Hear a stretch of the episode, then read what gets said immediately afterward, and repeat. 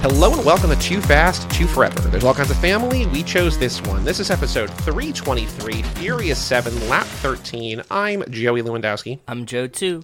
And this episode is brought to you by Drift Innovations.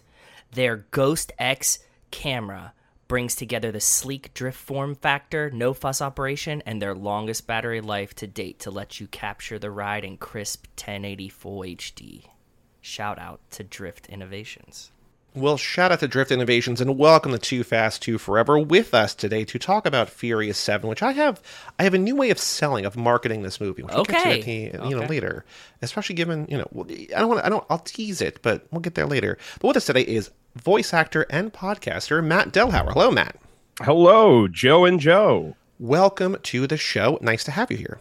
Thank you. Thank you for having me. I've popped up every so often all over the network, and I finally get to be on the big show. Whoa! Oh, that's landed the big account. That's a compliment.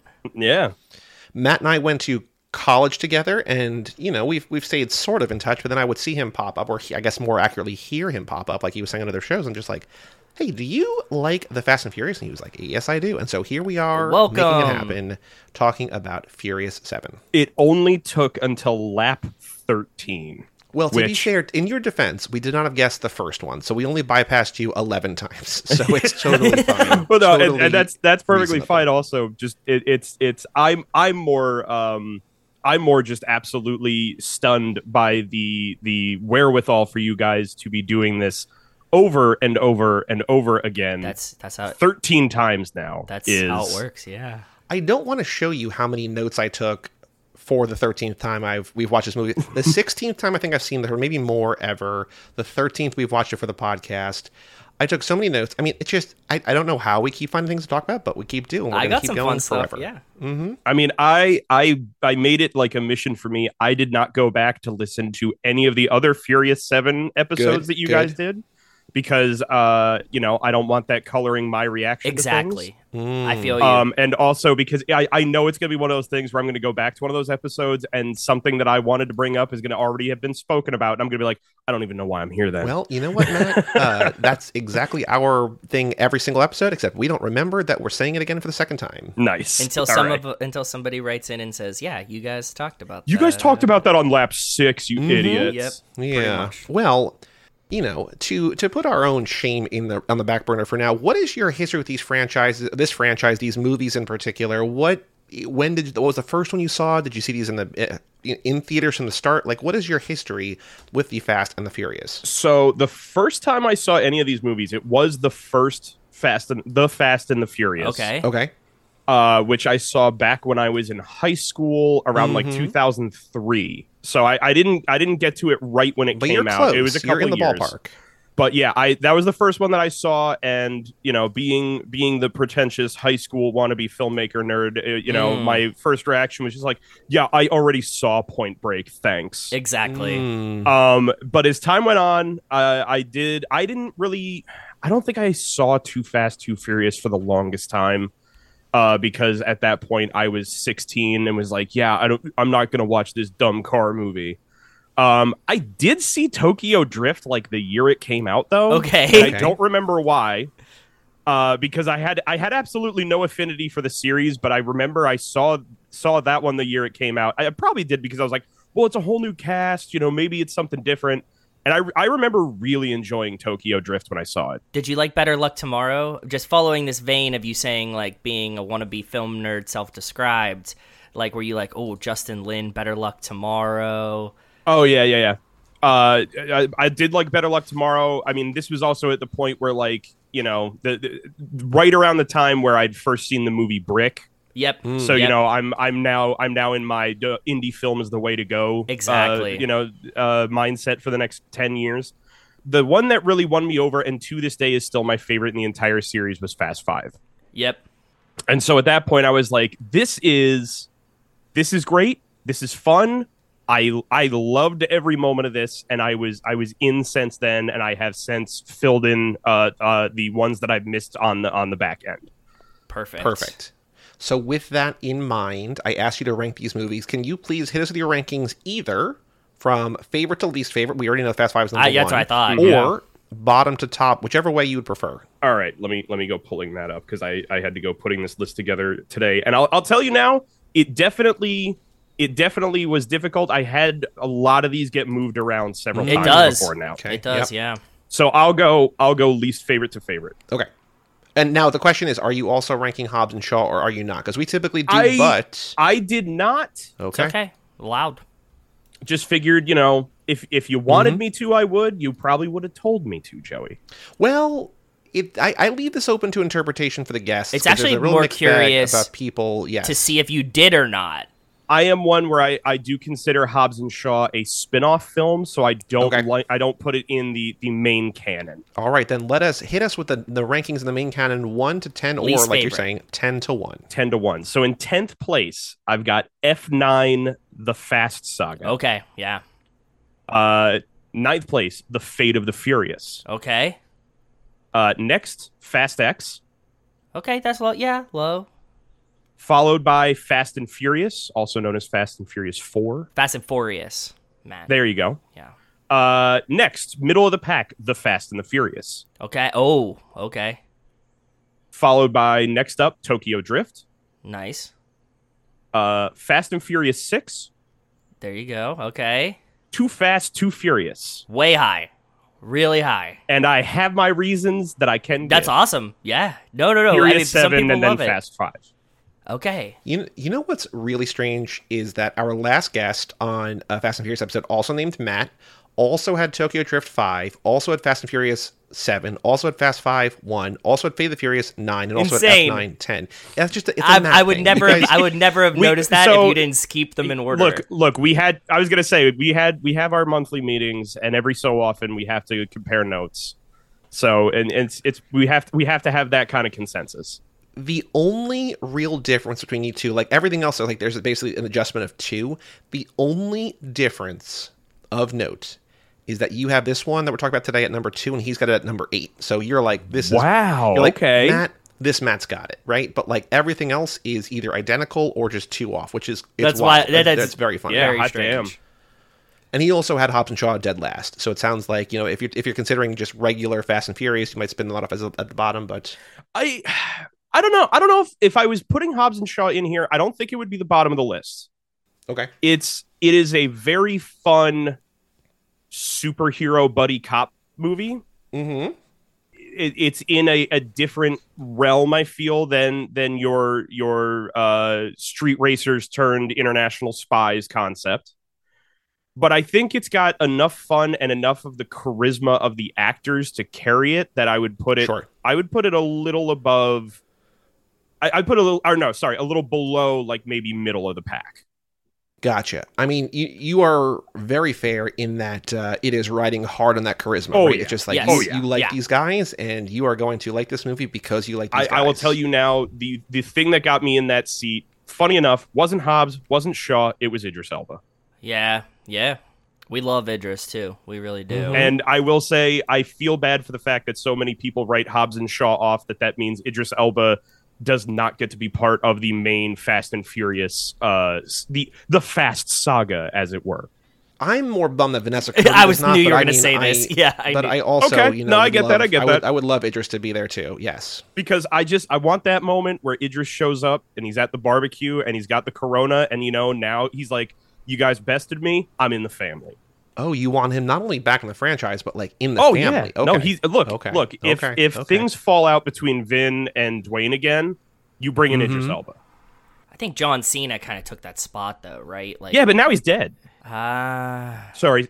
Spoilers for anyone who. No, not because of spoilers. It's a contentious point. No, I know. Is John Cena dead? Look, I've also seen the franchise. Nobody in these movies is dead. Although we did have, and I want to bring this up because I want to keep this thing going, that Chrissy Shackleford earlier this lap, congratulations, Chrissy, on staying strong and during the strike and now back at work. Yeah, congratulations. She said that she has a theory that if Dom does not see a character die, that character's not dead. If Dom sees a character die, they are officially because we're seeing the franchise through his eyes. he has got, you know, and God's eyes, so he doesn't really see. He watched John Cena die. Now that brings up a thing that I wanted to touch on from my notes. That brings up a wonderful concept then for me. What? Okay. Is that Dom does not see Tony Jaa die because he's fighting Brian. Yes. And I personally feel that Tony Jaa did not get nearly enough screen time as a villain in this movie. Fair. And would be a wonderful villain to have come back. You're not going to get any arguments from us on this show. Absolutely not. It's weird, right? Like, once Chrissy said it, like, now you start to think about it, and you're like, yeah, she makes a very good point. Sounds true. Yeah.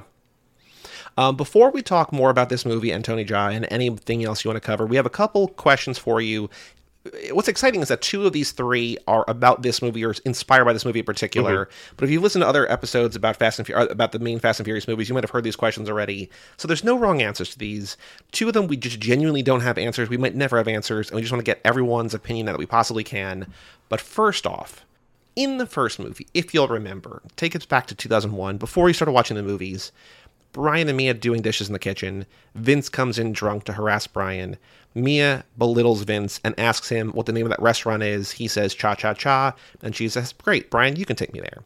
But the way that she elicits this answer from Vince is that she says, you know the table, you know the place, the wood tables, the red candles, the picadillo, the food all over the place. So now, Matt, if we say to you, thank you so much for being on the show. You were a hit with the audience. We reached 2 million downloads. Everyone loves this. We are now millionaires because of this one single episode. Let us take you out to a restaurant to say thank you. We are going to bring you to this place. You're going to love it. It's got these wood tables. It's got these red candles. It's got this picadillo. It's got this food all over the place. Three of those things, very visual, very easy to visualize. Food all over the place makes no sense.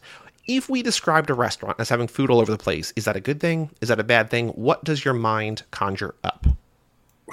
I mean, the phrasing food all over the place makes it sound like things have been thrown against walls and tables have not been bussed. Okay. So I am getting a visual in my mind that this is a small local place that has maybe two people working there. One's the chef. The other's like the hostess, waitress, you know, whatever it might be. Wood tables means they cannot afford tablecloths. Red candles are nice. That doesn't. That goes neither here nor there. That's ambiance. I get it. But yeah, I don't know what picadillos is. Picadillo, tomato. Oh, yeah, like a little sauce. Okay. It's not an appetizing phrasing that is put forth. It makes it sound like this place is a fucking hole. And if you're making millions of dollars off of me and you're taking me to a fucking hole. Yeah. I respect it. Yeah. Good. I mean, it's got food all over the place. How can you not love being here? So now fast forward to this movie, to Furious 7. There is the scene where Roman has to shine bright like only Roman can. We need you to distract a room full of people. While Joe and I go in the other room, one of us lifts the car, the other one does some stuff underneath. What song are you singing a cappella style that is either so good, it's captivating, or so bad, people don't know what's going on? What song are you singing to distract a room full of strangers? So if I have to pull off my own classic birthday distraction move, you know, you understand the assignment, as the internet says. I'm absolutely going to be getting up there, and I'm going to be doing my best potentially fake drunken a cappella version of Build Me Up Buttercup. That's good. That's really I don't think we've had a Build Me Up Buttercup. That's a really good one. Because there's enough there that if you give it the real, you know, I'm supposed to be entirely shithoused behind it, you could scream that song at people. Yep. And get them to sing along too, probably. Oh, and at least half of that room is going to be into it. Now, the other question from this movie is that also a Roman thing. When they are laying out the plan and they let Roman take charge and he's regaling everyone with his conquests from past movies, and Brian says to him, the only thing I've seen you take down is no knees to niece at prom. If you hear a person being described as having no knees, no knees to niece, no knees Joe, no knees Matt, what does that connote to you? It's similar in referring to someone having cankles in my mind. Yep. that this is a way of calling somebody fat without just calling them fat. And especially because her name is Denise, it's a fun way by making it rhyme. So that way it feels like it's just a nice little joke rather than just being highly toxic. Mm-hmm. Mm-hmm. Matt, do you have a favorite character in these movies? Either not necessarily they don't have to be in this movie in particular, but in this franchise, do you have a favorite character? Is it Idris Elba? Is it Brixton? Or is it somebody else? No, it's not Brixton. I love Idris Elba. The character itself was left a lot to be desired. I would say, in all honesty, it is either Hobbs or Shaw, interchangeably, depending on the movie. Okay. But not Hobbs and Shaw the movie. And yet not Hobbs and Shaw the movie. I don't know why, but I love the concept of the villain, or at least antagonist, that has become so enamored by this found family of Doms that they just have to be a part of it. Mm-hmm. Yeah. Whether or not it utterly transcends logic of just human interaction. Like, I murdered one of your best friends in cold blood and fully willingly, but you and I are going to be buds.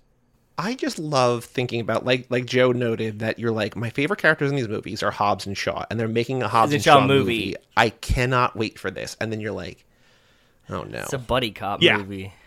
It was one of those things where I was like, okay, I get it. I get, like, everything about this movie, like everything about Hobbs and Shaw, it made sense like the algorithm would make sense.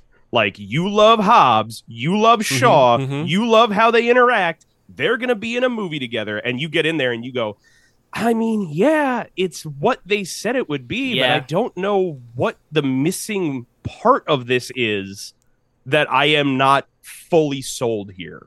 Matt, let us now dive into Furious 7, but we're going to start first with a brand new feature on the show called Crazy Credits. I don't know if you know about Crazy Credits.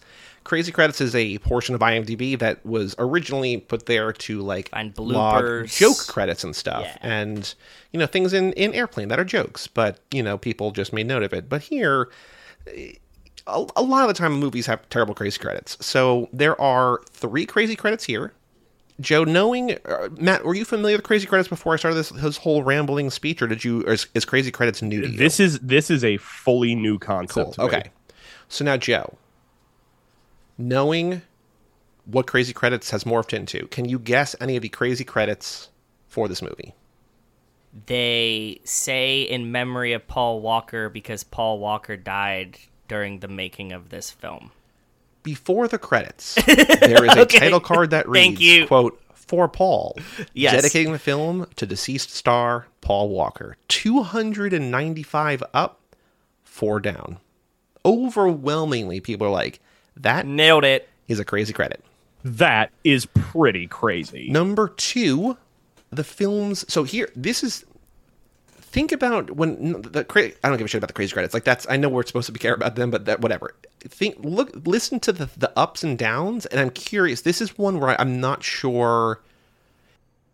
You'll see what I'm getting to when I get there. Okay, go ahead. So the first one, overwhelmingly, number 1. Number 2, the film's title appears at the end of the opening credits. All right, a little crazy. 98 up, 23 down. You struck a nerve. Okay. Crazy credit number 3.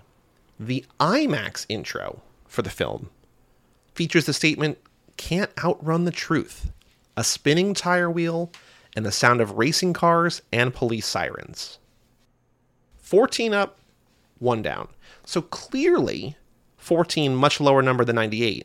But to me, a 14-1 ratio is probably better than a 98-23, but also, like, because they might be factoring in time. You got to look at the ratio, yeah. But you got to factor in the time. Maybe that's the newest one.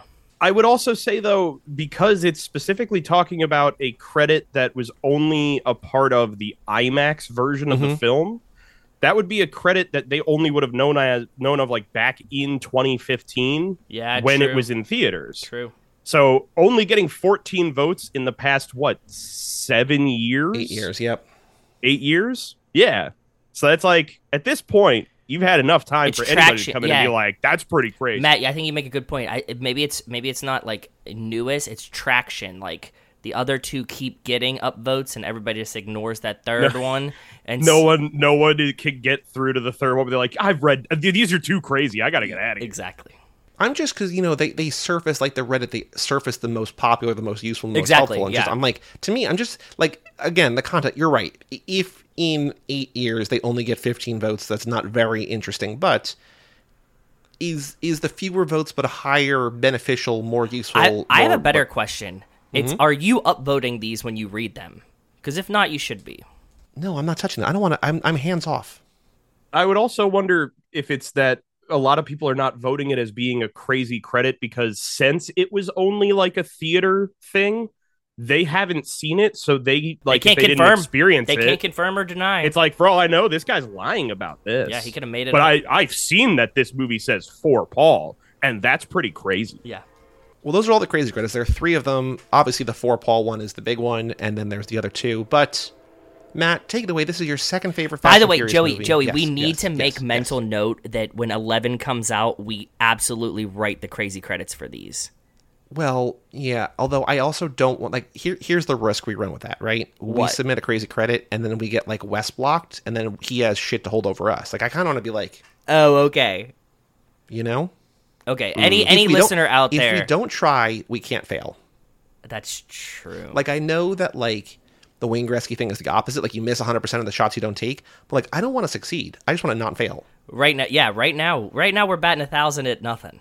So, I'll take that. But, yes, listeners out there, if you want to submit crazy credits. You should. As soon as 11 comes out, like, in the theater, we know we're going to watch it, like, the night it comes out. So, just, like, go to the car, type in your crazy credit, get 7,000 upvotes immediately.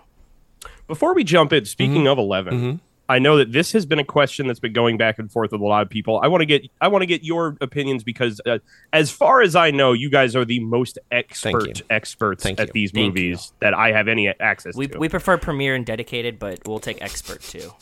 Okay. That was a joke for mainly Joey, but for the 11th movie, do you think they will bring back Brian in some? Yeah, 100%. The final one, yes. They've been like behind the scenes. The Walker family has been pushing hard for Cody Walker to rejoin the family, playing Brian's role. So okay, and think at the end of 9 we saw the car pull up, and then we also just didn't get him in 10. I actually we had talked about it. We expected him to come back for 10 for sure, just because of like how 9 ended. I do know. I think that the one thing I remember talking to somebody about that the most, I think, missed opportunity they had was in 9 was that, you know, for Dom being a man who is so adamant about his family and Brian being his essentially adopted brother. Yes. The fact that the adopted brother never met and had to face off with the actual Toretto brother. I don't think we've ever talked about that, but that makes a lot of sense. Yeah, like we've never saw the confrontation between the like new brother and old brother. That would have been an interesting dynamic. I do want to pick a bone in this movie. It's broken record, goddamn broken record. Me, you know, show me some goddamn respect. But when Mr. Nobody brings in Letty in the middle of the movie, he goes, "Dom, your team is now complete." I'm like, bullshit, it's not. Mia's not here. Stop saying the team's complete. She's not here. Doesn't count. Yeah. Not a complete team.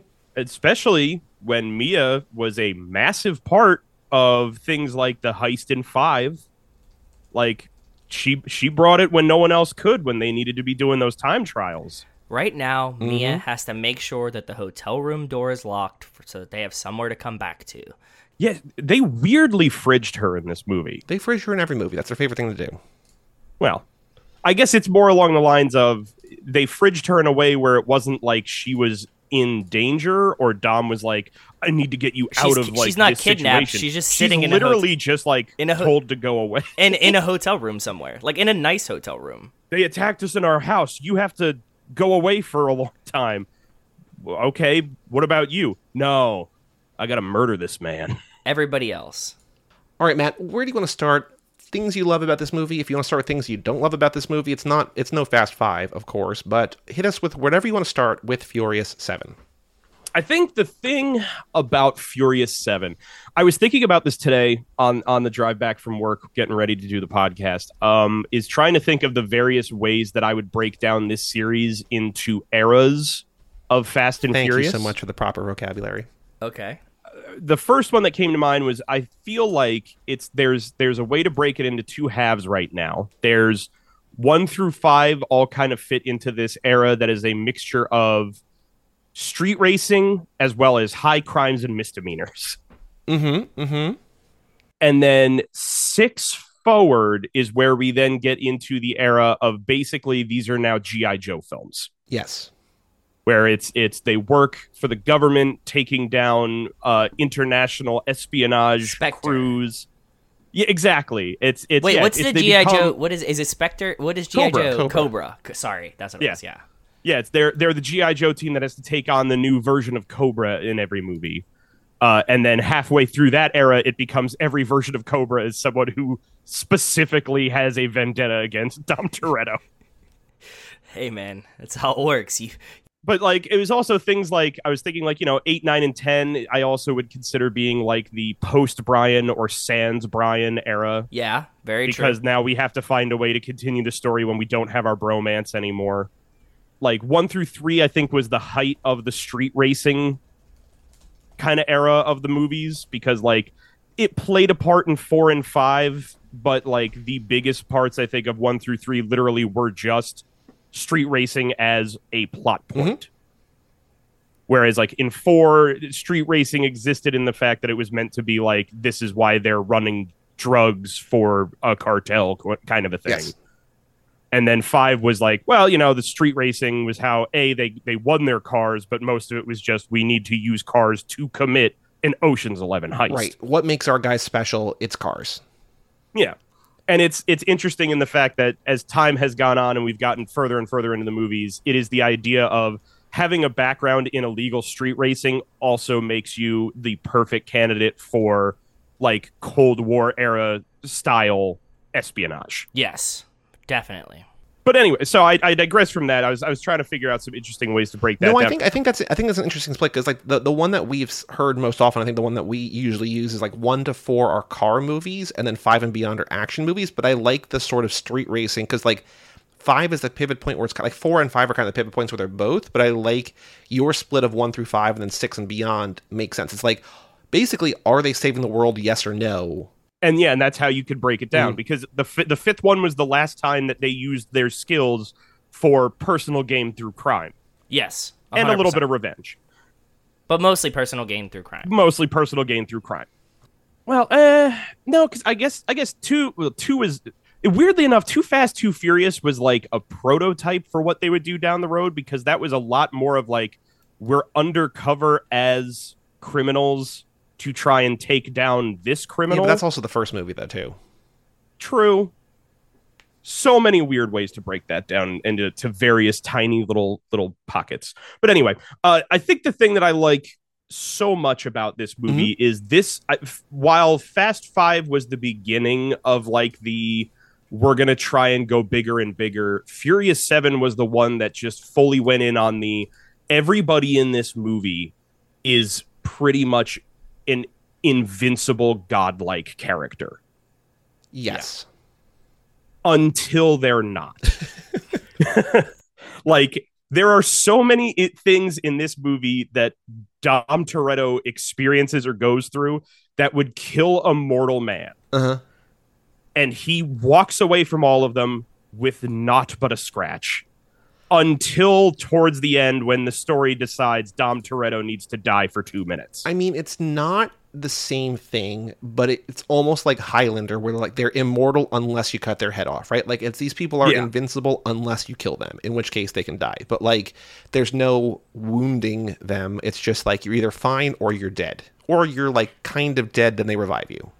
And especially for the fact that like the movies have evolved over time, where in the earlier movies, like, you could hurt a character in these movies, or you could have it. Like, I mean, when Dom crashes the muscle car at the end of the first one, like, he is at least bloodied by this. This is funny you say this because, like, when I'm watching it this time, I'm thinking about, like, The Rock is, like, kind of bruised, maybe has some blood splatter in this one. Mm-hmm. And, like, yeah, 100% with you. I'm following along, like, but it was weird being, I was like, oh, I forgot The Rock, like, actually does have, like, a tiny cut. Well, The Rock also breaks his arm. I mean, okay, so let's frame this out the right way. The Rock falls out of like a fourth or fifth story building onto a car, fully protects Elena and her unborn child in her belly, which we don't know about yet in the movie. And all he gets is a broken arm, which then a week later or so, he's able to fully flex out of with a normal arm. Funny thing about the flexing out of the cast. Here's something I never caught until this viewing of the movie. Okay. Is early on when we first see Hobbs when he's working at the office before he gets attacked by Shaw, he is watching the old Incredible Hulk TV show on a TV in the background of his office. And he makes a comment about how it's like a stupid concept for a show while watching like Lou Ferrigno turn into the Hulk and rip through his clothing with his muscles. Yes. Mm-hmm. To which point later on, we then watch him Hulk through his cast by just flexing through it. Yep. I love that. That is such a lovely little stupid moment to be like, he finds the concept of a man turning into a monster and hulking out of his clothing stupid until he does it. And later, wait, or is it before? Was it last movie? What does Roman have him as? Samoan Hulk at some point? Well, he's in people's phones as Captain America, as Samoan Thor, maybe they Samoan call him Thor, the Hulk. You're like, right. Yes. Yeah, I mean, he is the most like superhero body of all of them, right? So yeah. But they often refer to him as like something, including the Hulk. Yeah, and I just love the idea of like him dismissing Lou Ferrigno as the Hulk, where it's like, man, if it wasn't for Lou Ferrigno playing the Hulk, you wouldn't have a career. 100%. Yeah. It's this is the movie where it fully lets you know and understand like. This is what we are from the beginning, from the opening of this movie when we meet Deckard Shaw in the hospital as he's visiting a comatose Luke Evans. Mm-hmm. This is the movie that lets you know within like 2 minutes, this is the movie you're about to watch. And if you're not in, you're going to hate everything that comes after this. Oh, you think this is like a make it or break it for the rest of the franchise? No, I mean, just like when you're sitting in the theater. I think for this movie specifically. Okay. But I think that because this movie was so well received in that regard, they couldn't go back from that point anyway. Mm. Like, could you imagine seeing Furious 7 and all of its cartoony comic book, action goodness, and then the next movie is like another Tokyo Drift? Or like super grounded. Yeah, where it's just like, oh yeah, we're doing this whole story about like a character who has to learn how to drive a car a certain way in order to try and date a girl who's dating a member of the Yakuza. I would love it. I think a lot of I think there's two minds. People would walk out. They would just chuck beers at the screen and walk out. Well, it would have to be a Fast and the Furious Presents a true love story of some bullshits. I do agree with Joey that I am also of the mind where if you give me a movie where one of these movies is this massive blockbuster action film filled with car crashes, and like I'll give you an example in a second, and then the next film after it is like this slow burn character piece, I personally would love it because I love the concept of just being like, yeah, fuck you, this is the movie we made. But I know that your massive general audience would riot. So here's what I think. I think if it's all new characters that we don't know, people would not like it. I think if it's a smaller, grounded story featuring all of the actors we know, I think they would be okay with it. Because I think people would welcome a change. Because I think that there is the same way, even though there's not been as many, I think there's the same kind of like fatigue as there is at the MCU. Like, they can't keep saving the world. Like, these feel stale to a certain extent. And I think if they ground it in a way, or if they had grounded it in a way, now they can't because there's only one or two left, whatever. I think if they had done the thing where just like, this is going to be an intimate story or whatever, I think people would be okay with it. But I think they're not going to do that. But again, to the point of like, if it's a spin-off where it's all new characters, or maybe there's just one character crossover continuation, like, no, people, it would have to be like Jell, like you were saying, it would have to be like a Fast and Furious Presents. But yeah. I think people would be okay with a smaller movie if it's the actors they know. But again, it's a nice hypothetical, but like they're never going to do that. They're never doing that. No. This isn't even a thought. This is not a franchise that can ever decide from here on out that it's going to take risks for artistic purposes. Right. No, I agree. If they ever were going to try that, it actually probably would have been right after this, because I feel like if you had made Fate of the Furious a movie in which, like, Cypher attacks Mr. Nobody and his government agency, kills them, you know, breaks the connection that Dom and his team have with the government and their backing, and basically it's a they're now on the run and on their own kind of a thing, probably could have worked, but not anymore. Yeah, they would. I think you're right, and I also think just like logistically, it would have been the time to do it. To be like, oh, we like actually killed off Brian, right? Like they couldn't have done that, but that would have been the only appropriate time to be like, we kill off everyone and Brian, and like these are who's left type situation. Yeah, you know. And then it's a whole thing where it's like they're not superheroes, they're not secret agents, and now it's they have to use their wits and street racing to win the day. They just start over, lose all their level down. Mm-hmm. Yeah, it put them back on like a Fast Five level. Yeah, I mean, look, I would love it, but again, they're not doing that. But anyway, I do believe that the introduction to Deckard Shaw is one of my favorite things I've seen in the past 10 years of film. Really? Are you talking about in this movie or in this movie? What about the credit scene for 6? So the credit scene for 6 is definitely a wonderful way of basically being like, you guys are going to want to tune in next time because this shit just got real. Yep. Okay. But I feel like the hospital scene with him is one of my favorite visual gags. And especially for the fact that they took the painstaking detail of, we made sure that no one you see who is dead is anything but police.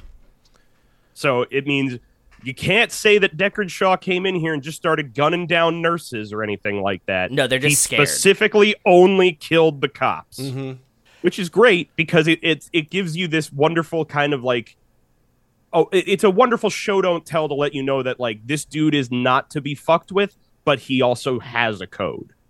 Okay, yeah.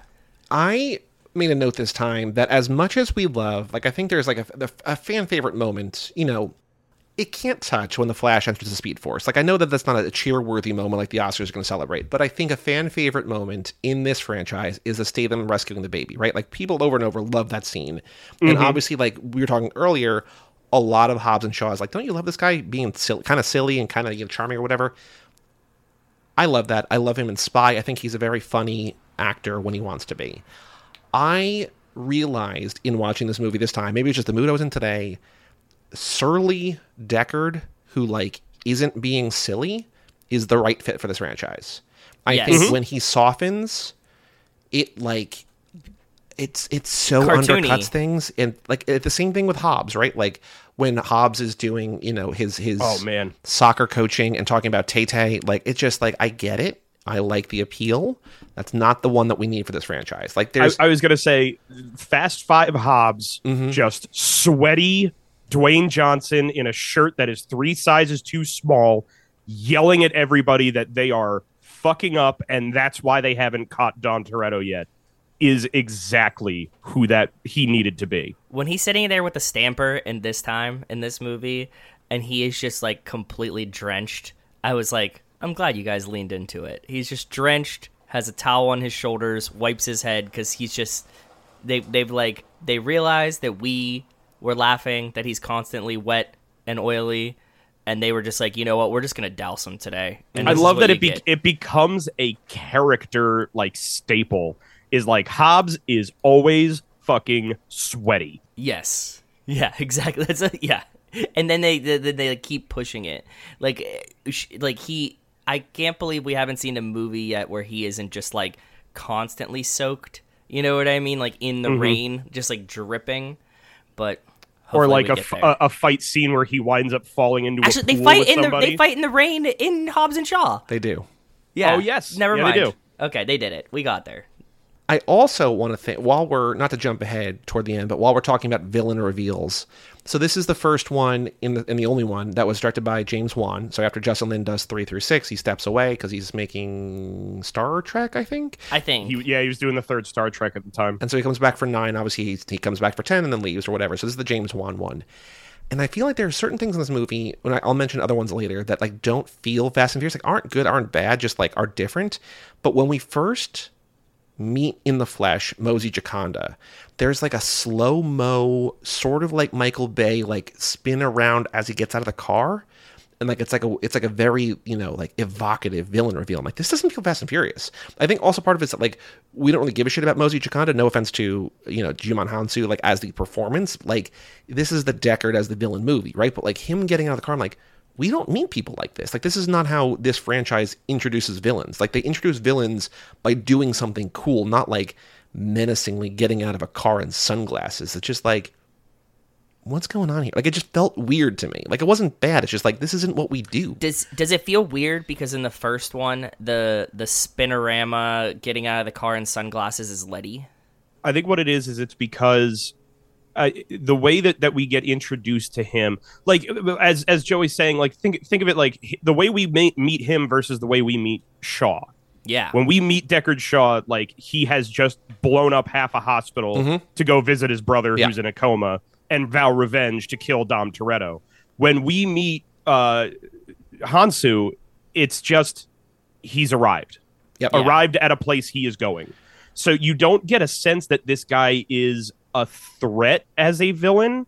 He is literally just a plot point as a villain. Like when we meet Brixton, who we talked about earlier, when he shows up in the beginning of Hobbs and Shaw, he just like kills a bunch of cops and like steals a thing. You know what I mean? Like it's like they're doing a thing. They're like, you should fear this guy. Here, just kind of like it's the same thing when like Cypher, like she's just like, you know, Charlize broken down the side of the road. It's just like, all right, like so she's got leverage, but like, are we supposed to fear her? Like kind of, but it's not like. I'm not worried about her the way that, like Matt's saying, like I'm worried about Deckard. So yeah, it's interesting because it feels like the movie is also saying this guy is secondary as an antagonist. Also true, yeah. And so it's letting you know, like, hey, yeah, you know, he's gonna be part of this. He's gonna be the big thing that we're dealing with for a while, but also he's not a threat. Which is weird, which is a weird way to introduce your movie's villain or one of your movie's villains. Yeah. And it's especially the villain that is the storyline villain. Correct. Because Shaw is their Joker. He is just a wild card that will show up every so often. Even when they are apparently looking for him, he just shows up and they are still looking for him, apparently. Mm-hmm. Like, that's still one of my favorite things to point out about this movie is the introduction of Mr. Nobody is showing up and being like, I'll help you track down Shaw. I was just talking to him. Yep. He was already here. Mm-hmm. And I do like the fact that there's a bit of a difference in the direction of this movie that is James Wan trying to put his own spin on things. Yeah, definitely. But there are also moments where James Wan is like, I know exactly the movie I'm making and the series we're in when you have like, and here's our tracking shot of a woman's ass in a bikini while we're at race wars. And like, I don't want to be like, you have to make these movies the way that Justin Lin would make the movies. But I'm just like this. Like, and again, it's a single shot, but I feel like it's just like, it's a greater testament to like the screenplay, the script, the story doesn't really know how to introduce Mose Jakande because like he gets out of his car and is like, all right, everybody aim at him. Like, he's not doing anything either. And then Dom just drives off the cliff, right? Like, or off the mountain. It's just a weird thing. It's odd for the fact that it's also because we are trying to do this more James Bond style of villain. Okay. And, like, that's one of the big things about the James Bond movies is the introduction or the first confrontation between Bond and main villain is built to be a memorable moment. Mm-hmm. And just having him get out of a car and look at Dom through his windshield is not that. What's memorable is then Dom drives his car off a cliff to get away from the guy. While we're on the topic of things that don't really feel like Fast and Furious, there are two other things that I made a note of. Number one, the way they casually introduced Hobbs' daughter, Samantha, I'm just like, interesting. Like, it's not something they've done. I mean, they always have, like, new family that pop up, but I feel like there's always, like, a story element here. Just like, oh, yeah. He's got a kid. It's like, yeah. Okay.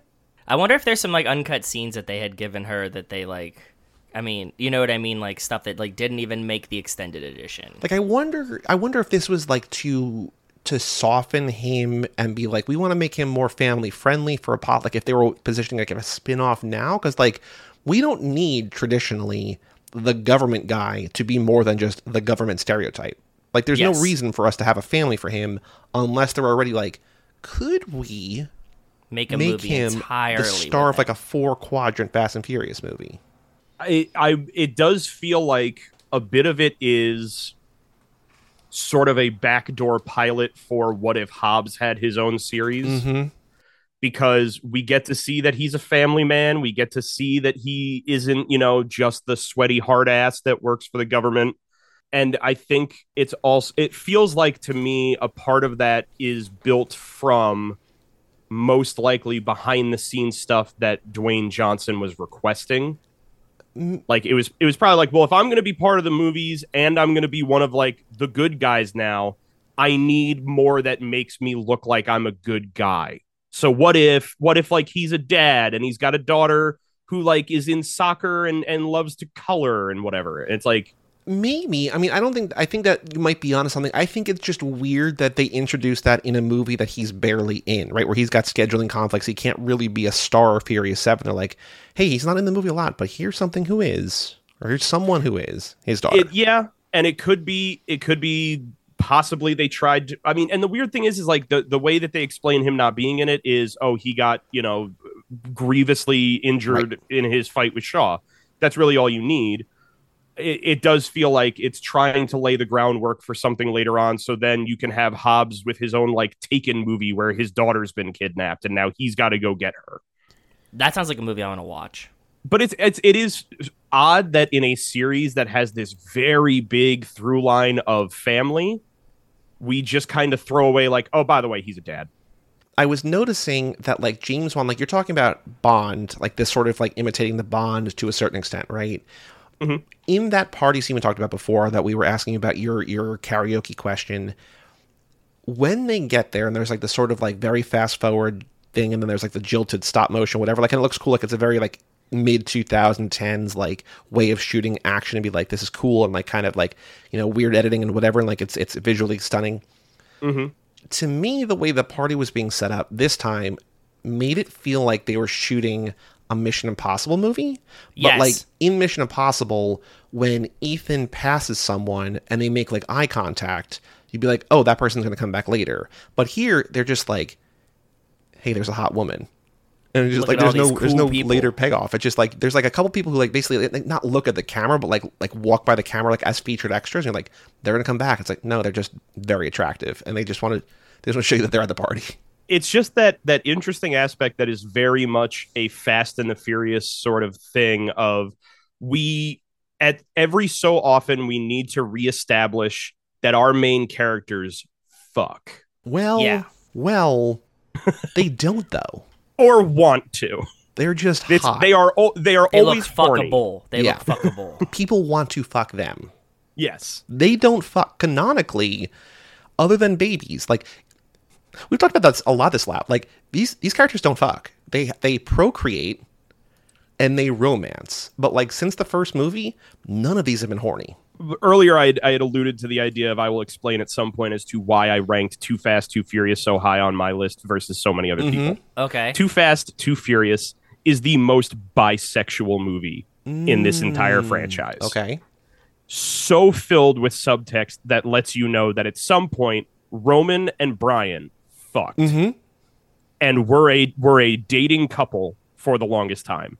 But we also, because of the way these movies are made, and especially in that part of the franchise, there is no real full-on concept of sex in these movies outside of like people look hot, people wear revealing clothing, and then we kind of like ogle them and all that kind of, or have a baby. But especially in that movie, street racing is sex for Roman and Brian. Mm-hmm. Okay. And you see it in the fact of how they interact with each other, the stare and drive moment, the fact that as time goes on and they're racing with each other again, like it's bringing back all these memories of the old times together, because that's what it was the two of them, they would street race, and that was their sexual relationship. Ah. Now there's a thought I had about the one street race we see in this movie, which is at Race Wars, and it's Letty, and Dom leans in her window and just like, don't take it above 9,000 this time, right? And she's like, you know, that's not my style. I got to ride or die. And he's like, this guy's going to blow out his pistons or whatever, right? Yes. I was thinking, and it would be undercut completely by the fact that he like tells her, but I'm like, what if he sabotaged that dude's car to give her a confidence boost? Like, you still got it. That would be a nice homage to Jacob doing it later too. Mm-hmm. By the way, that would have been a really nice touch. Like, I would love that, but it's also, it'd be weird if he did that and he's just like, hey, hang back. Like, he'd be like, no, you got this. Like, it would be like weird to be like, to sabotage him so that she would win and then tell her to like not go all out. Like, it's don't try as hard. Like, it doesn't fully make sense. But I would love in this world where Dom is just like fucking other people's engines because he wants Letty to like raise her memory back to her. Get her juice back. Yeah, yeah, I feel you. Mm-hmm. Mm-hmm. It was funny. I was watching it this time and I was like, Dom is like such a good racer. He knew the guy's weakness. Mm-hmm. And two is the ultimate like end of this, that Dom is just like running like Nicolas Cage in Gone in 60 Seconds. Like, he's running like a little kid's like go-karting school. Is that like his ultimate retirement plans? You think like, he's going to retire and just like run Race Wars part-time? No, not Race Wars. Like, specifically, like, I'm going to teach children how to drive type situation. You know what I mean? Like, he's like in a karting, like... a tour, like he's with Baby B, and they are like, yeah, Dad, like we work on my cart together, and it becomes, what was the fucking movie with Brie Larson? The one with the Disney Channel movie? Yeah, the Disney Channel cart like drag racing whatever movie. We covered it. What was it called? Right on Track, 2003. Right on Track. Yeah, yeah. Like and like Dom is just like the dad in Right on Track, and it becomes like this. I think the ideal future for Dom is he, quote unquote, retires, even though he'll never retire. He's an old Italian man. They never stop working. The truth. But he lets just like the next generation take over, and he's like coaching from the sidelines, right? Like, I don't think it's the same thing. That's what I'm saying. It's like a step below. I think is the karting. Mm-hmm. He's the pit crew chief of their karting team, and it's like Jack, Brian. I would say I see it in the way where for Dom, like Race Wars and street racing and all that, it's almost like organized crime pretty much, because at times it is. But it's that kind of thing where like he may not get behind the wheel anymore, but he is always around and he's always at least in some way involved. Mm-hmm. Yep. So like he's at every race, he's still there. He's still out there to watch with his, bucket of Corona. And, everyone coming by being like, oh, my God, Dom, how are you? He's like, yeah, hi, love you, family, whatever. But like, it's just like he doesn't have to do it anymore, but he chooses to still be there. Yeah, I think the only thing that because I think this is like almost an inevitable future for Dom. I think the only important thing is that in my mind, he's only doing it for family. He's not doing it for like, he does like being the center of attention. I don't know. Maybe I could kind of go either way on this one. So he likes being the center of attention, which means he would still make himself the face of like Race Wars or whatever, but he wouldn't run it. Like Dom Toretto does not do the logistics of this. This is what I'm thinking too. Like, I don't even think he's the guy that would like hold the money. I think he's more hands-on with his own kids or kids he knows, like kids in the family. And I think he's like running things, but not directly teaching to like kids in Cuba or kids in the DR. He had a family garage in the first movie, right? Yeah, Toretto's. So garage. Yeah, I would say he'd probably still have that going, but it would be like, yeah, he raised his son. The son's now like working in the garage doing the work of it, and it's like Dom's the one who's like customer facing.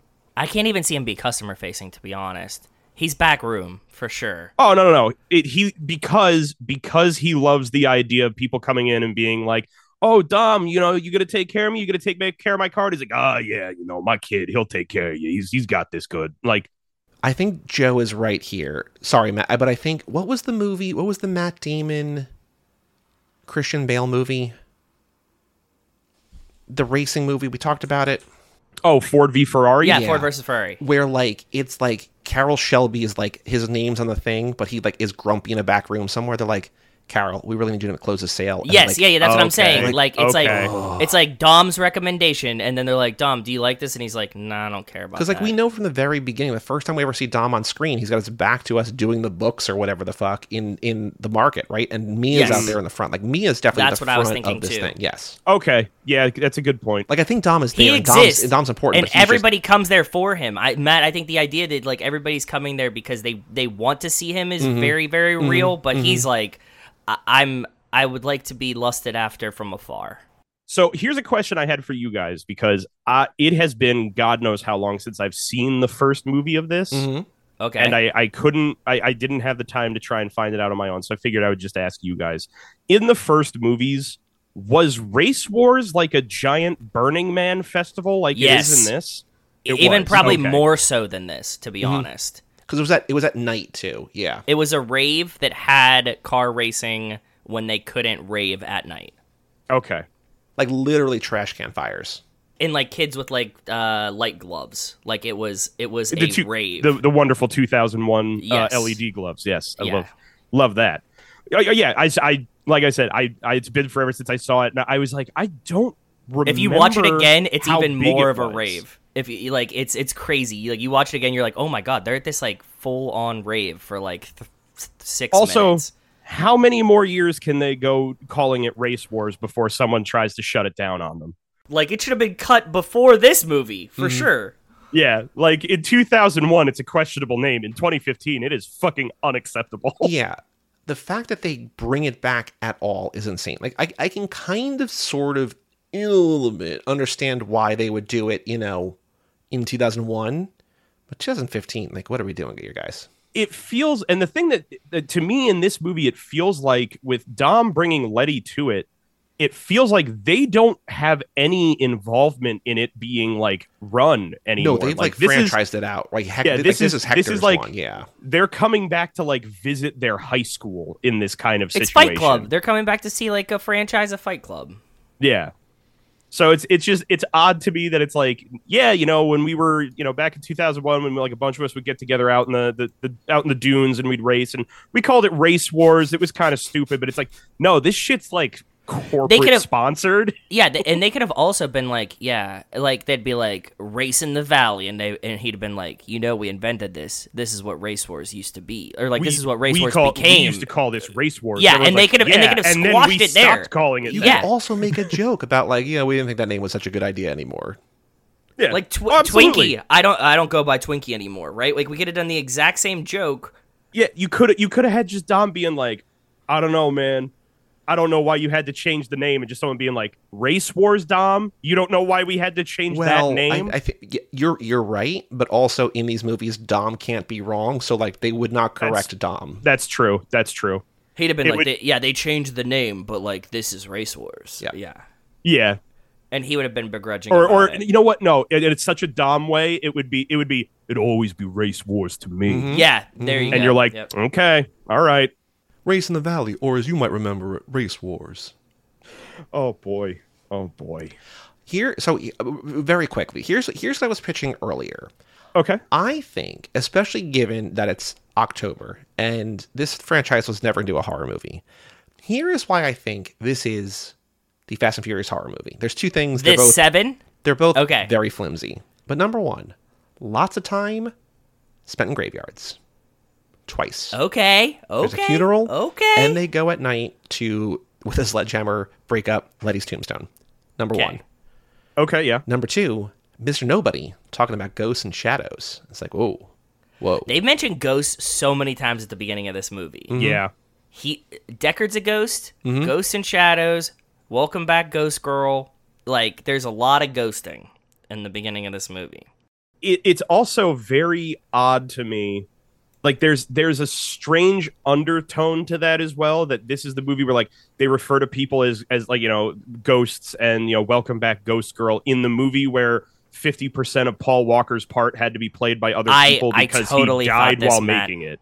I totally thought this, Matt. I 100% did. So, like, the movie literally has the ghost of Paul Walker in it. Yes. And they totally kept in all the references to ghosts in the first half of the movie. Yep. Until he probably died, and they were like, oh, shit, we should stop saying the word ghost in this movie. I mean, and the other side of that, I would say then, Joey, that I would agree with you, is that Deckard Shaw is absolutely a slasher villain. Yeah. Like, it's just, you know, he shows up out of nowhere. The moment he shows up, shit gets real, shit gets violent, and they need to get away from him. Yeah. And he's kind of also on his own trajectory. Like, it's just like he totally just operates in his own path. Yeah. Like, also, you know, to the earlier conversation we were having, like, they're all unkillable, right? Like, what's true of, like, Jason and Freddy and Michael? It's like, you can't kill them. They always come back, right? So. Mm-hmm. Yeah, very true. Mm-hmm. Well, yeah, and I was going to say, like Shaw's entire, trajectory in this movie, it is the single-minded Jason Voorhees, I am going to kill these people, and that is it. Yeah. Is it I guess Jason has his mom, but I was just thinking, like, you know, in terms of the family element, like, it's kind of like Michael and Laurie. Like, although he's not hunting his sister, he's not hunting Owen. I don't know. This kind of gets messy. Like, I want to make this parallel. So I can see it. No, I feel it. I feel it. You're close. We're close. Yeah. Was it 6 or was it after this when they established Helen Mirren as their mother? It is in 8. I was going to say, because you also could have had that. You could have just brought in Helen Mirren and had it be like, yeah, you know, I want you to get revenge for your brother. Yeah. Which she kind of does, honestly. Yeah, she comes in at the end when Dom meets her in the bar, and she's like, I got a cup, I'm fucking thirsty, right? Like, it's... Yeah. Yeah. Mm-mm. Correct me if I'm wrong, but I believe this movie was the beginning of celebrities showing up in these movies just because they like these movies. Is that true? Probably. Because this was the one where we had Iggy Azalea at Race Wars. Yes. We had Ronda Rousey come in to fight Michelle Rodriguez. I think that they thought... I don't think Ronda Rousey is like a celebrity cameo. I thought they really thought for a second Ronda Rousey might be a character in these movies.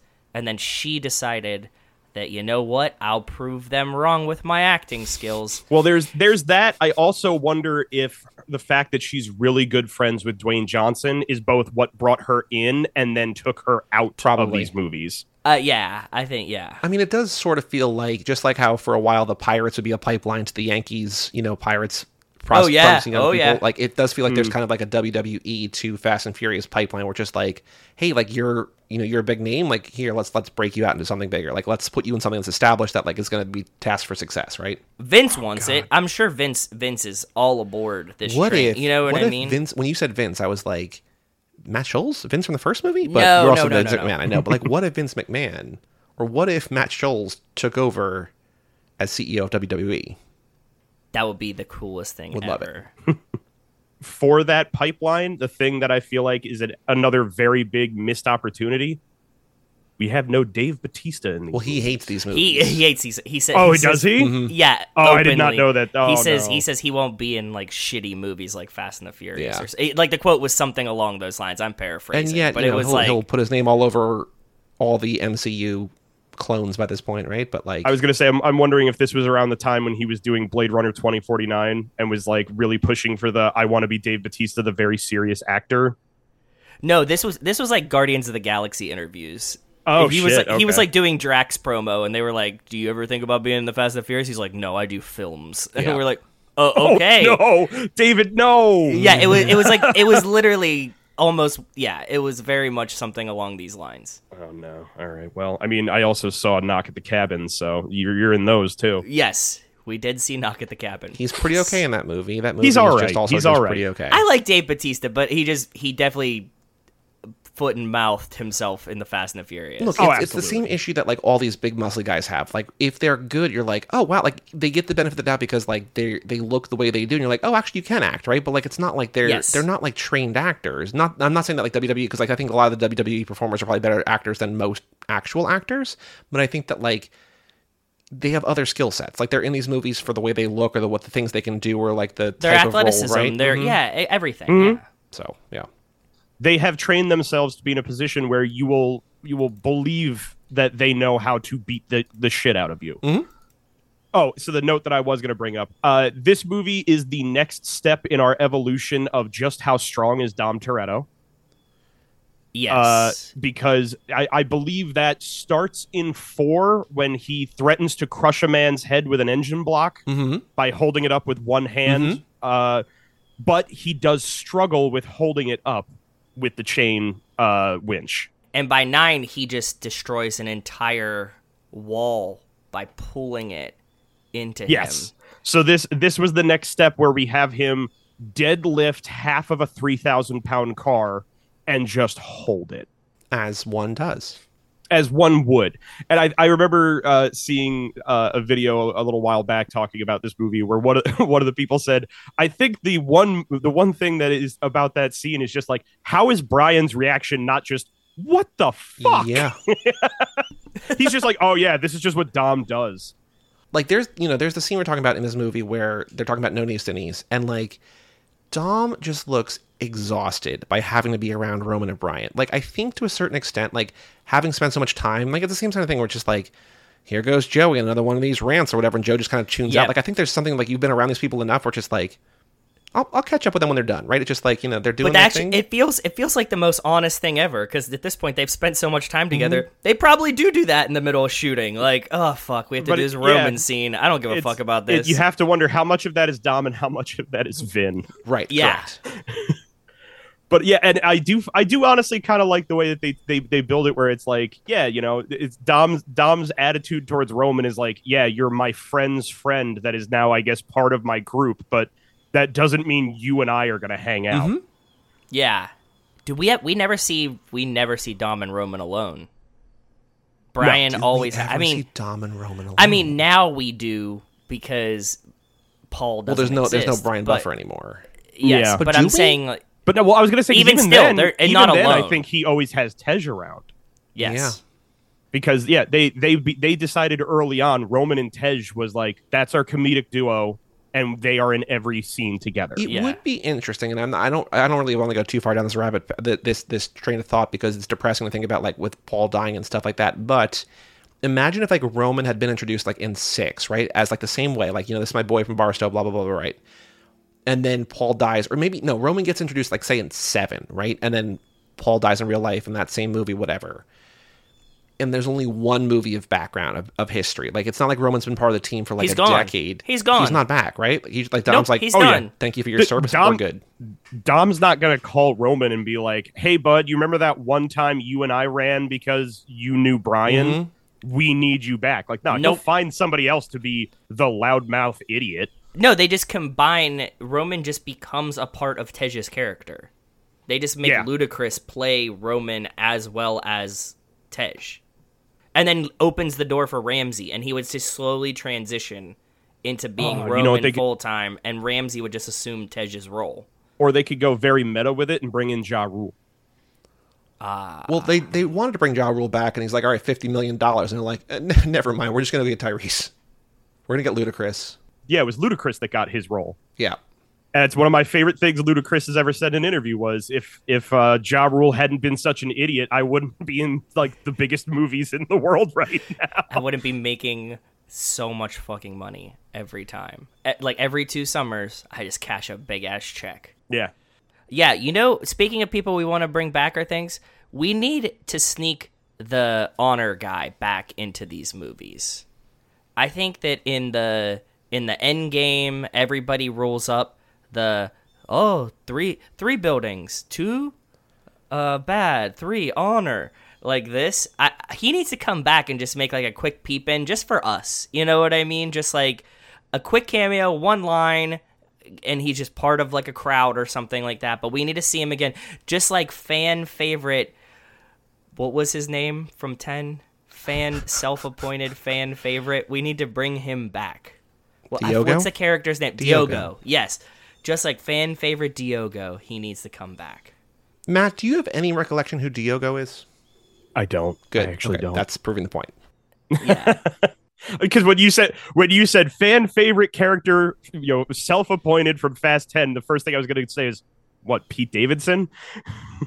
On Diogo's IMDb, it says fan favorite character of the Fast and the Furious franchise.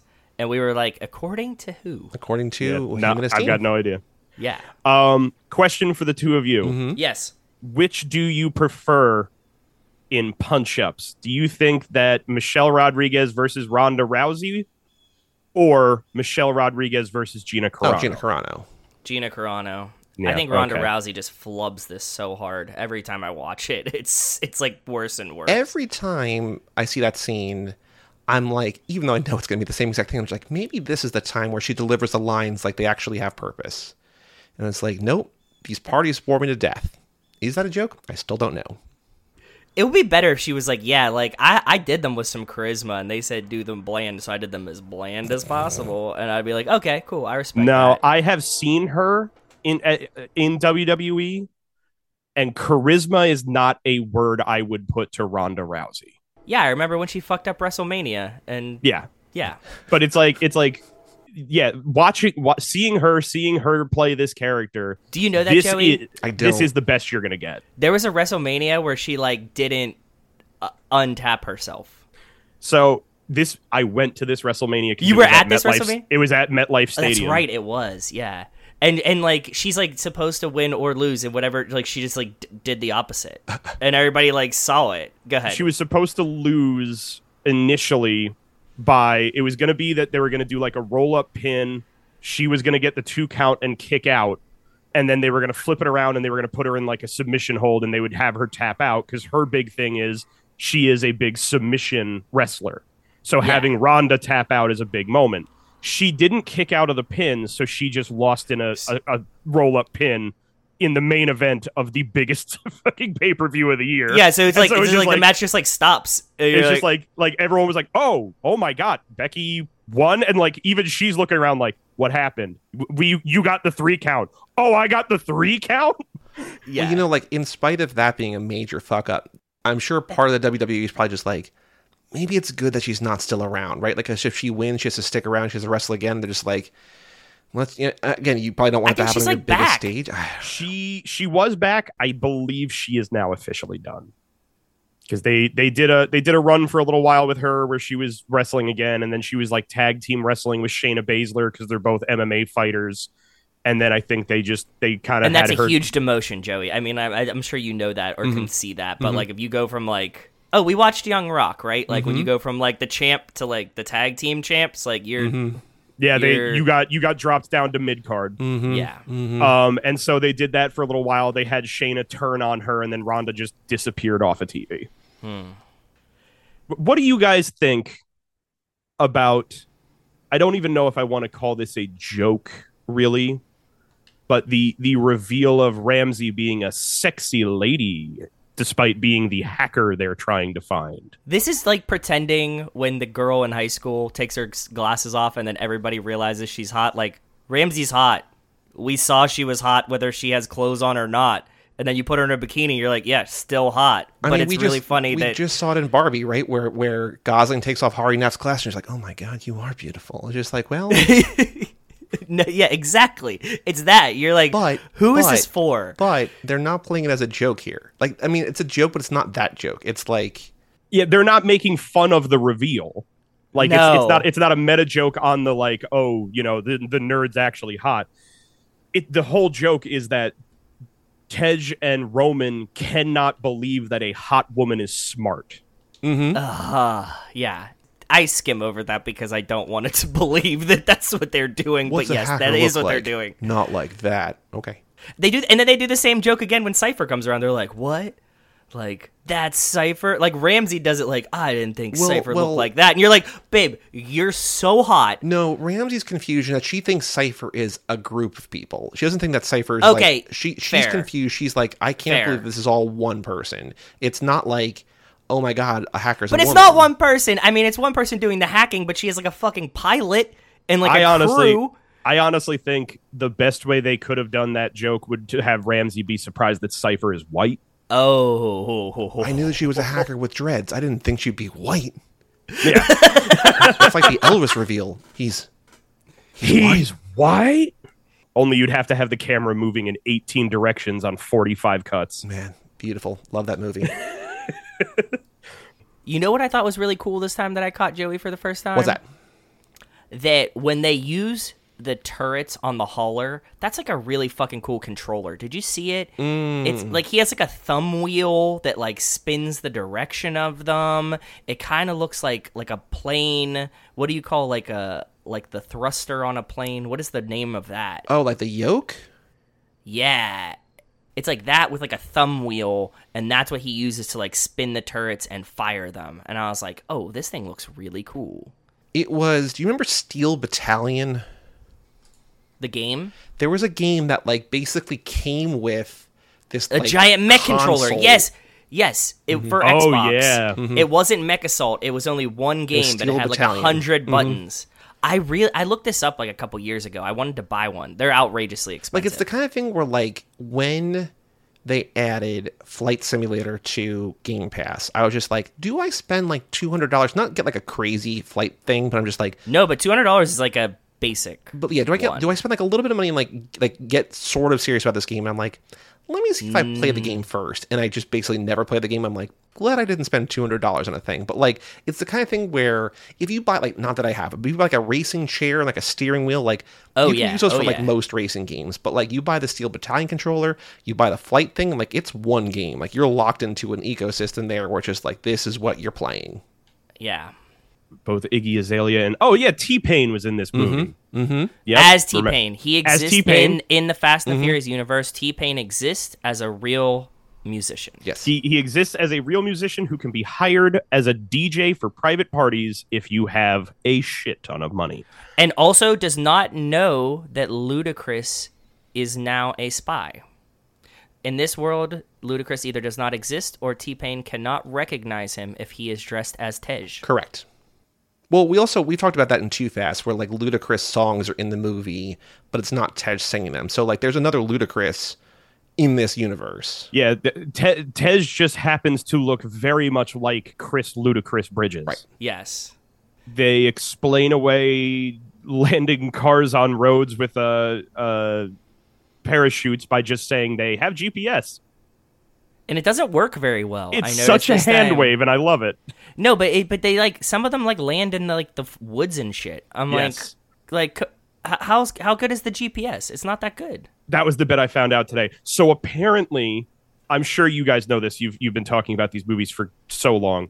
I love the trivia bit that Universal had to pay a crapload of money to replant trees in the national park that they shot this in, because they crashed the cars into several trees while filming, ripping them up from the ground. Dude, tree law is wild. I don't know if you guys have ever been into the tree thing. No, I'm not. That's not even a joke, man. There's a whole... I'm not laughing at it being a joke. I'm laughing at the way you describe tree law being a joke.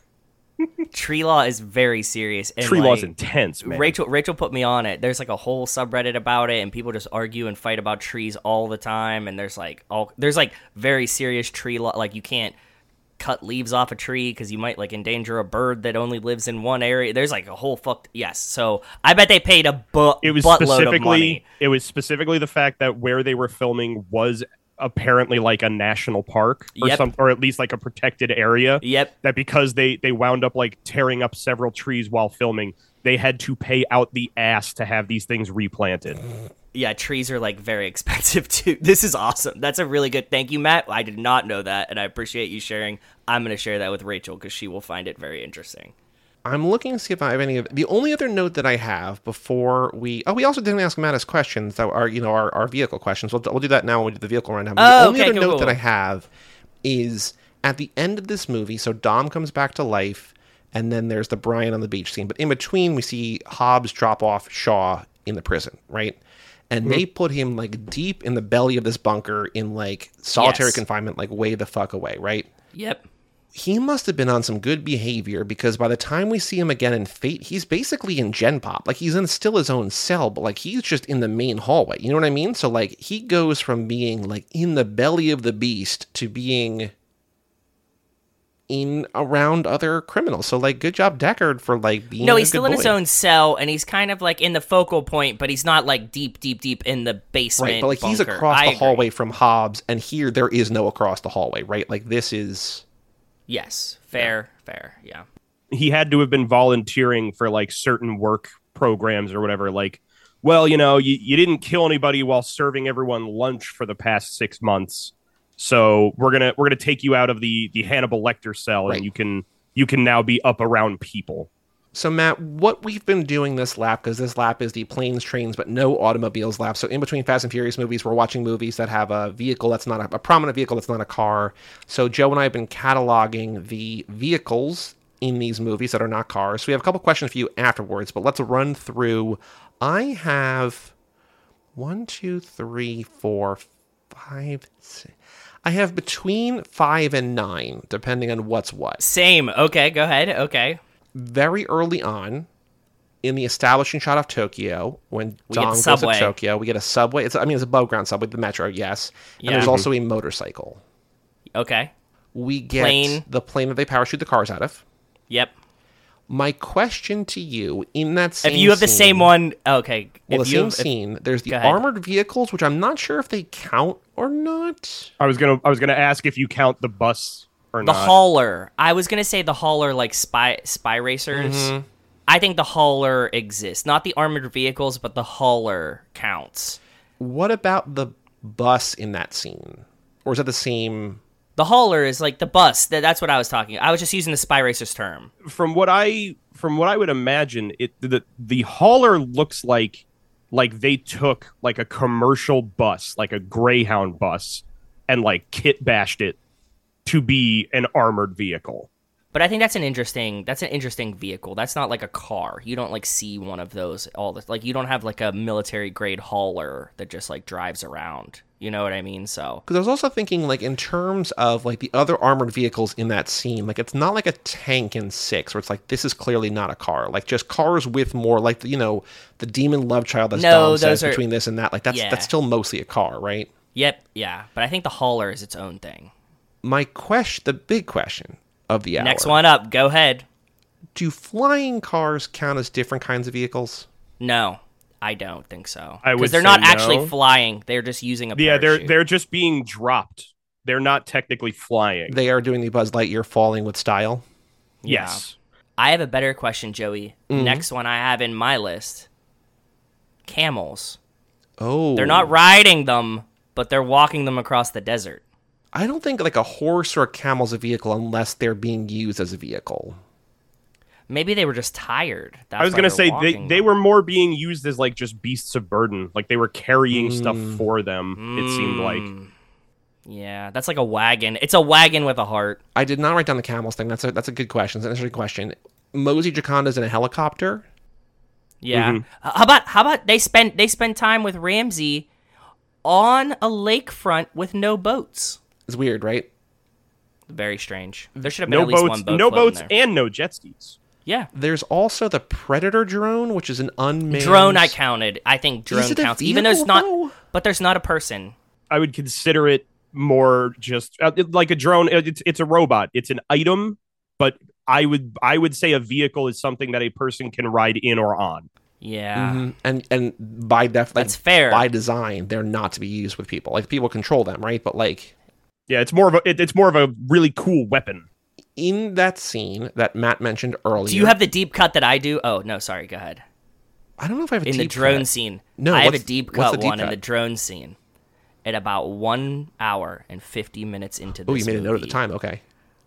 Yeah, because I was thinking maybe you could use it for one of the pictures because it's fucking wild. Okay. 1 hour, 50 minutes into this, while the drone is chasing them, there is a forklift in the background. Oh. In one of the garages. Is it being used? I mean, it's like a split second shot of a forklift like in a garage that like somebody just had like tucked in there. So yes, it's usable, and I'm sure it was used, but not by them. Would you guys consider the ambulance? I have ambulance. I wrote down ambulance. I'm not sure, but ambulance should be referenced. It should be at least brought up. But my question, this is something that we talk about next week with Walt Hickey. He has a definition, which we won't spoil because it's a good conversation on that episode. Is the cart that Brian slides around on? I was going to say this one, too. In the fight with Tony Jaa, a vehicle? I would say no. Despite the fact that he winds up being on it and moving it, it is not designed for moving people. I don't know. I think that if skateboard is, that is. But skateboard is like, you could use a skateboard to like carry a box, but like the cart is four boxes. You know what I mean? Like it's rough. I could definitely see an argument made either way. Yeah. That's all that I have. I don't have any other non-cars, I don't think. Ambulance, cart, predator drone, helicopter, flying cars, bus, plane, hauler, metro train, subway, and motorcycle. Yeah. You know what surprises me? What? At Race Wars, because I know that this was something from like the earlier movies, you don't have anyone riding around on like ATVs or anything like that. They used to be all over the place in those early movies too. We don't get a ton of fun stuff in this one. I was thinking that as I was watching it, like jet skis, no scooters, no dirt bikes, none of when they drop the planes out, there should be a dirt bike, right? It's like, weird. The cars. It's weird to me that like with Race Wars, they're like, hey, we're gonna bring back this thing from the first movie, like, you know, a real throwback to an earlier movie. Like we still remember these movies, and they don't really nail it. Like they do, but they don't, like, it's not all out. Like they spend a lot of money to, like, go out in the desert and put a bunch of cars and a bunch of extras and everything out there, but like, and sponsor it. Yeah, but at the same time, it lost its charm. It doesn't have the same vibe. No, I'm not saying it's not about family. Oh, you mean that? Like, no, I'm saying like producers of the film are not like doing like. But you're saying maybe like that Race Wars as a whole has died become a little commercial. Bit, so they've kind of made it shittier. I'm wondering if it's almost a. If it's an art imitating life sort of a thing, because like this Burning Man. This is now James Wan is trying to show you Race Wars because he wants to bring that nostalgia of this thing from the first movies happening. But as the guy who was never really involved with this series up until now, this is just his idea of what Race Wars would be way that Race Wars in the movie is somebody else's idea of bringing Race Wars back when Dom's not the one involved. I think it's just like a nod to like the everything on a long enough timeline becomes like super commercial, right? Like, I think it's more of that. Like, you know, is Burning Man still the same? It's not. Yes, like I was bummed because I was like, they didn't go all out, but maybe in your idea, they're not going all out because they're overthinking it, or they're thinking so deeply. They're like, no, like it kind of should be shitty. It's Woodstock 99. The big thing that they're trying to do here is they want to make money rather than put on an event. Yep. It's not like a bunch of kids came together and like broke into an airport that they're not allowed to be in. Okay. It's that it now is a there's funded, dudes out here ticketed, selling bottles of water for $50. Exactly. Yes. Which, I mean, that water just tastes better. You got to admit it. It's Voss. It comes in a glass bottle. Come on, man. All right, so Matt, we meant to ask you this at the beginning of the episode, and we got so caught up in like your rankings and your history and everything. But as this is the Planes, Trains, With No Automobiles Lap, do you have a favorite movie that is either about a non-car or has a memorable chase scene with a vehicle other than a car? Honestly, I think one of my favorites is the over-the-top motorcycle chase from Mission Impossible 2. Oh. Okay. Because it's just such a wonderfully batshit insane take on it for all of the John Woo-ness that they throw into it. Interesting, because there are crazy motorcycle races later in those movies, but you're saying from number 2. Yes, it's specifically because I like the fact that it is so different from everything else. It's one of the things I like about Mission Impossible 2 is that as a Mission Impossible movie, it's not great because there is a through line and a homogeny to a lot of it, and it just does not do that. And I think that's why it stands out to me, because it is one of the ones where it was like a dare to be different, despite the fact that it was literally only the second movie. Yeah, okay. What is the coolest, most interesting, or most memorable vehicle you have ever ridden in or driven that is not a car? One of these times, Joe, they're going to be like, yeah, I was in outer space. I took one of the private Richard Branson Virgin Galactic. Took one of the vomit comets. Yeah. One thing that definitely sticks with me is when I was like 8 or 9 years old, my family went on vacation and we did a hot air balloon ride out through Pennsylvania. That's really cool. Yeah, that was awesome. I loved that. Hot air balloons, helicopters, not for me. Now, Matt, before we play our game, are you ready to find out which Fast and Furious character you are? Oh my God, I've waited all my whole life. So Joe and I, very early in the podcast, found a personality quiz, like a J14 BuzzFeed style quiz. We're like, this sucks, we could do it better. we made our own quiz with 7 questions, 6 multiple choice answers per question, no wrong answers. You can either describe and like explain your answer or not. It's totally up to you. 7 questions, 6 answers per question. Are you ready? Oh, let's do this. Question number 1. How fast are you? Are you NASCAR, roller coaster, Lamborghini Murcielago, Toyota Prius, Vespa, or Razor scooter? I'm going to go with roller coaster. Okay. Yeah. Question number 2. How furious are you? The Hulk, Kylo Ren, Christian Bale on that one movie set that one time, Mel Gibson, Charlie Brown, or Jack McBrayer? I'm going to go Christian Bale. I'm not always one who will, like, blow up at people, but if I do, it is because they fucked up. That's a good answer. Okay. Yeah. Your anger manifests in appropriate ways. Mm. We're having a barbecue. How are you helping? Are you on the grill? Are you saying grace? Are you kicking back with a beer? Are you babysitting? Are you being the entertainment? Or are you sneaking a snack? Mm. Honestly, I'd probably be on grill. Okay. Good. Important. I like helpful, it, yeah. Useful. Beneficial. Very important. You've got time to kill. What are you doing? Are you grabbing a bite? Working on your car? Hanging with friends? Drinking a beer? Working out, or just doing some work on your computer? I'd say hanging with friends. Question number 5. Describe your wedding. I'm never getting married. It's just me and my partner. It's us and our families. It's a backyard country affair. Everyone I know is there. I don't remember. I'd say backyard affair. Matt, congratulations. You just won the lottery. What are you buying? Your own garage, a private plane, I'm gambling it all away, my childhood home, a fleet of cars, or a new life? I'm going to say... I'm tempted by the answer of a new life. Okay. So I'm going to go with that one. Just because it's so fluid that it could mean anything, really. True. Matt, the final question, to answer it all, to solve it all here, what is your drink of choice? Belgian ale, Corona, something fruity, water, whatever's cheapest, or just, Joe's going to the bar, get me one of whatever you're having. I'm going to go with something fruity. Okay. You were one character until that very, very final question. Oh, wow. And then you changed to another. Oh, yeah, okay, we've had both of these characters before. I know for one we've had one, because the one you are is the same one I am. You are Mia Toretto. Mia Toretto. Hell Matt, yeah. Family means everything to you, but people often mistake you for being meek or non-confrontational. You tend to take on a supporting role and let others handle the more exciting tasks, because it's more important to you know that someone is watching over everyone else than to seek glory for yourself.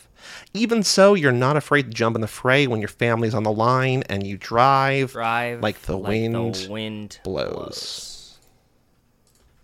Does that at all sound like you? That honestly does. I think that is very that's very accurate. Yeah, cool. I mean, that's the goal.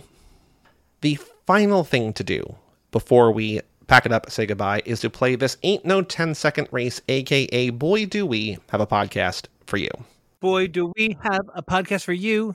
Come and check out our show. Yeah, yeah.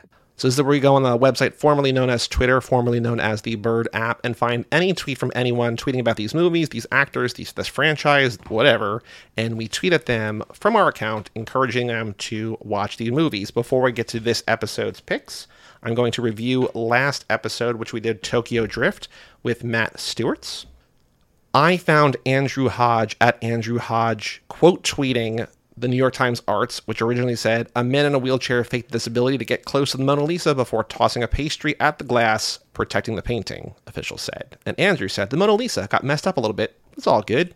Just like Roman's in Fast and Furious Supercharged on the studio tour at Universal Studios. And we said, or like Han's car, the Mona Lisa, in Tokyo Drift. If you think FNF when you read news stories, boy, do we have a podcast for you. We have nothing. A like. It is, oh, okay. Just it adds another click. But we got it from Simo, friend of the show, past guest of the show. So I got a like, but it was not a like that counts as a point. Sorry, no offense, Emo, but you know, you're already in the family. We don't get points for you. No. Joe, you found Jazz heart crying, you know, tearing, welling up emoji at Kira Jazz, quote tweeting, discussing film, saying first poster for Fast 10. And it's Dom clutching the cross necklace. And Jazz says, I miss when this movie was about racing. And then Shamart Blacktober said, friend, as the biggest FNF fan you'll probably ever meet, I have to tell you this franchise was never about racing. Aside from Tokyo Drift, racing was just a sideshow. The main plot of the movies were always about catching bad guys. And we said, we agree, and sometimes being bad guys as well. Who's your favorite bad guy? Boy, do we have a podcast for you. Joe, we tweeted at two different people, asked a direct question. Not even someone in our sphere liked it. Swing and a miss. It happens to the best of us. Then Matt found Toy Foo, me and the guys watching the latest Fast and Furious movie, and it was quote tweeting Star Trek characters saying, what the fuck is happening now? They went back and forth. And then Toy Foo says, quote, and okay, so they started out as a gang of street racers planning to steal DVD players, and now they've been contacted by the NSA to locate stolen nuclear weapons on the moon, which they drove to. And we said, this is a great idea. Toy, do we have a podcast for you? And no, of course not. Nothing. So I got a like, but doesn't count. Swing and a miss, 3 for 3 last time. Shitty at bat. So, Matt, just know that, like, if you don't get points tonight, it's not your fault. This game should be easy. It's not easy. And it's not. All right. Joe, you sent two tweets. Are you playing one for charity and one for you? I'm playing one for charity. Which one is you and which one's charity? My tweet is going to be Skater Hater at SK8RH8RXX. Okay. Saw is like Fast and the Furious for horror movies. Both are epic and awesome. Okay. As fans of both, we couldn't agree more. Do you think Dom would be Jigsaw?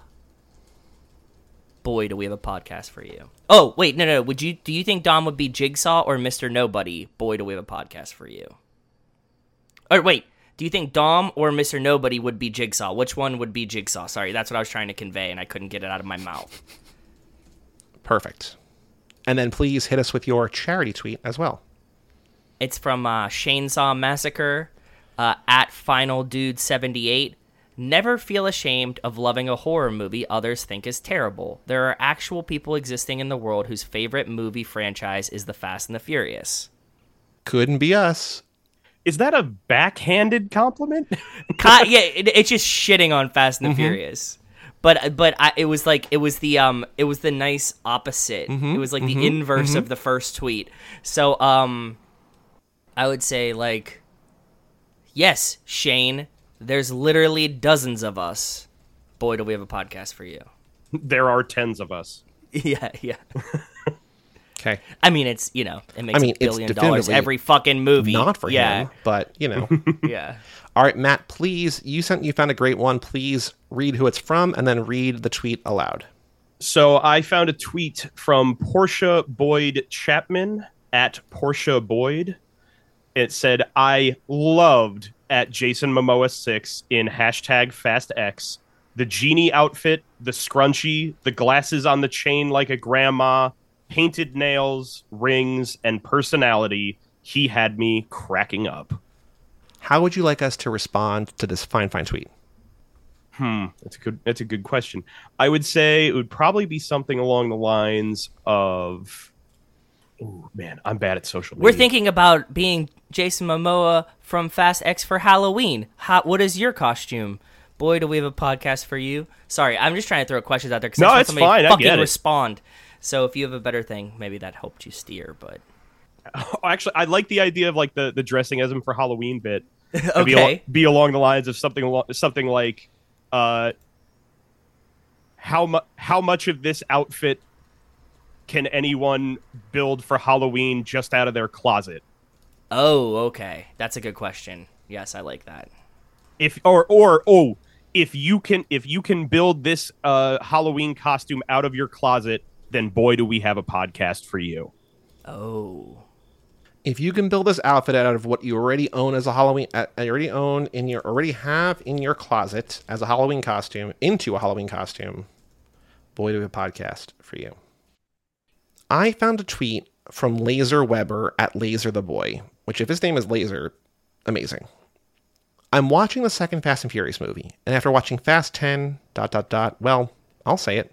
It's slower and considerably less angry. There aren't even supervillains. The cars don't even fly. People got excited about a helicopter? Call me when you got a Megazord.